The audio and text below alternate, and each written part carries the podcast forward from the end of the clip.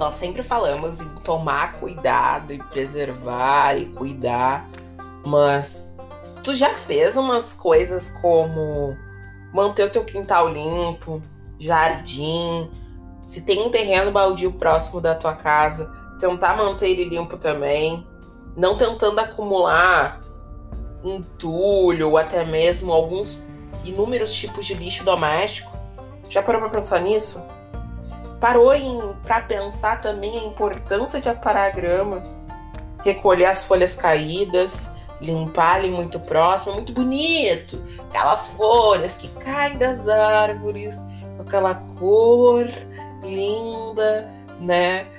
Que parece aquele filme do crepúsculo. Mas onde é que eu quero chegar com tudo isso, né? É que tem muitos animais que esperam locais com este tipo de ambiente, como eu citei agora, que aproveitam e eles estão no seu habitat normal para adentrar ali, se esconder, procurar alimento, alimentos. E aí, se nós tivermos contato com alguns deles, como por exemplo, aranhas, escorpiões de algumas espécies, por exemplo, olha, esse contato pode ser que tem alguns problemas. Então vou te falar que além dos animais que são parasitas, são nossos parasitas e que nos causam doenças, existem outros tipos, né, de interesse médico que não parasitam o nosso corpo. Como assim interesse médico? Já vou te falar. Eles são predadores de outros animais e podem representar perigo para nós, especialmente no caso de animais extremamente peçonhentos. O contato que a gente pode ter com eles pode ser evitado né, uh, nos poupando de eventuais tipos de acidentes, até porque acidentes com esses animais pode nos ocasionar inúmeros tipos de situações, desde questões de estar com problemas, né, de algum tipo de ação, o veneno delas com contato conosco, o veneno delas pode causar uma neurotoxina, uma cardiotoxina, e vai ser a partir do seu soro específico que vai ter um lance de interesse médico para tudo isso. Mas de quem é que eu tô falando? É óbvio que eu tô falando de quem? Dos aracnídeos, que são a nossa aula de hoje, é o que nós vamos falar sobre hoje. Iniciei a aula falando um pouquinho sobre algumas situações e locais que nós podemos encontrar. Mas é claro, lembrando, né? Nós estamos sempre invadindo os locais delas, mas a gente pode tentar retirar algumas alguns lixos nos cantos, manter sempre o local bem limpo, para elas não conseguirem entrar nesses locais onde a gente, onde a gente vive. Mas vamos falar sobre as características gerais sobre ela. Eu não quero ninguém com medinho, tá?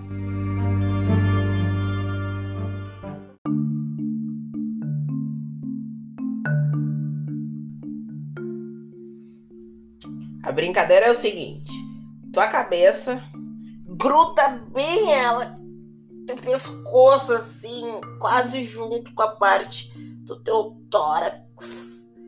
Forçou aí? Então, tá representando uma aranha, um escorpião, um ácaro ou até mesmo um carrapato.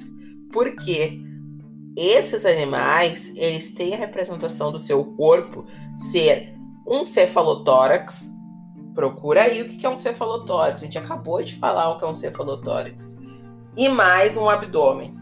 O corpo dele é dividido dessa forma: cabeça grudada junto com o tórax e o abdômen restante. Então, é divididos em duas partes, né? Lá nos escorpiões, a parte posterior, que vai ser lá do abdômen, vai ser chamada de cauda. E ela vai ser muito mais estreita na extremidade dessa cauda existe uma coisa chamada de aguilhão, que é onde vai conseguir abrigar o tal do veneno, né? Lá nos ácaros não se percebe a divisão entre cefalotórax e até mesmo aquilo que vai formar ali a parte cefalotórax mais o abdômen, onde vai formar essa pequena estrutura, onde ela vai formar uma estrutura única. Então, dentro dessas divisões dos ácaros, vai ter essa divisão.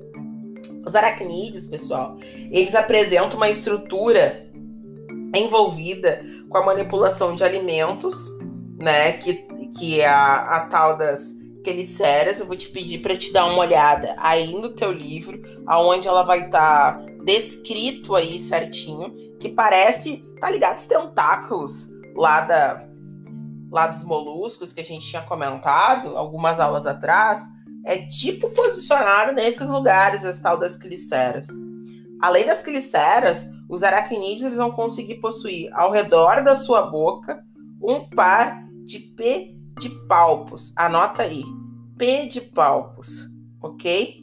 Vai ser uma estrutura onde ela vai atuar como um, um órgão sensorial, um órgão onde ela vai conseguir, né? Uh, ou até mesmo um órgão onde ela vai conseguir copular o macho, ok? Vou te pedir para te dar uma olhada também aí nos pedipalpos, por favor. Uma outra característica extremamente importante dos aracnídeos vai ser a presença de quatro pares de pernas no seu cefalotórax. E lá no abdômen contém um tal de apêndice locomotor, ok? Lá na região posterior e ventral do abdômen, as aranhas existem as fiadeiras, que vão ser estruturas que vão ser associadas às glândulas da seda, onde ela vai pro produzir lá o tal de fio da seda, as quais elas vão conseguir tecer as suas teias. Vou te pedir para te dar uma olhada lá nisso também, porque é bem importante a gente saber como é que é toda a estrutura das aranhas. Ok? Ao contrário dos insetos e lá dos crustáceos, elas vão possuir olhos compostos. Aqueles olhos estranhos, né? Os aracnídeos elas vão possuir apenas olhos simples, ok? A respiração dos aracnídeos ela vai ser feita por uma tal de filotraqueias, onde elas vão conseguir ter alguns pulmões foliáceos, ok? Essas estruturas elas vão ser formadas por lamelas irrigadas. E o que, que vai acontecer? Vão ser dispostas dentro de uma cavidade onde ela vai se conseguir se comunicar com o exterior do corpo por meio de um orifício denominado estigma, aonde ela vai fazer a questão das trocas gasosas, elas vão ocorrer lá nessas lamelas e onde o oxigênio vai passar para o sangue. Lá nos escorpiões, essas são as únicas estruturas respiratórias mas nas aranhas, além das filotraqueias, elas também existem a tal das traqueias, que vão ser semelhantes lá das, da parte dos insetos. Vou te pedir para te sempre dar uma olhada enquanto eu vou falando sobre elas, para te poder dar uma olhadinha para ver como é que é essa estrutura, para te não te perder, ok? Uma outra coisa, e eu acho que isso tu já ouviu falar, é que a excreção ela vai ser feita por tubo de Malpighi, que elas vão ser semelhantes lá dos insetos que nós já vamos estudar. E também por uma glândula localizada na base das pernas, denominada glândulas coxais. Né? Então, os aracnídeos, eles vão ser animais de sexo separados. Olha só como é que vai ser a fecundação dela. Vai ter uma fecundação interna e o desenvolvimento extremamente direto. São artrópodes terrestres, embora exista um grupo de ácaros adaptados secundariamente aos ambientes de água doce e marinha. A maioria dos aracnídeos ela vai ser predadora. Não há entre eles parasitas de plantas ou até mesmo de animais. É o ca... é lá vai ser no caso o causador lá da sarna. O a... lá no ácaro, parasita dos folículos foliosos, das glândulas sebáceas, nossas, né? Elas vão ter que são chamadas, né, de, popularmente de cravo, né, uh, e dos carrapatos, eles vão ter alguns gêneros e depois eu vou te mandar lá pelo positivo algumas algumas dessas espécies para te poder dar uma estudada a mais, ok? Uma outra coisa que eu também quero te falar referente a esses grupos de ácaros é que eles também têm algumas formas de mítuas, né? E que elas podem ser transportadas através do vento, que é uma das principais causas das nossas alergias respiratórias, da poeira, né? Onde vai nos causar inúmeros tipos de situações. E isso é um resumão referente aos aracnídeos. Vou te pedir para te dar uma olhada mais aí no teu livro e mais algumas coisas, algumas informações que eu te coloquei lá no Positivo On. Te desejo um ótimo estudo, meu bem. Fica bem aí, logo logo a gente se vê. thank you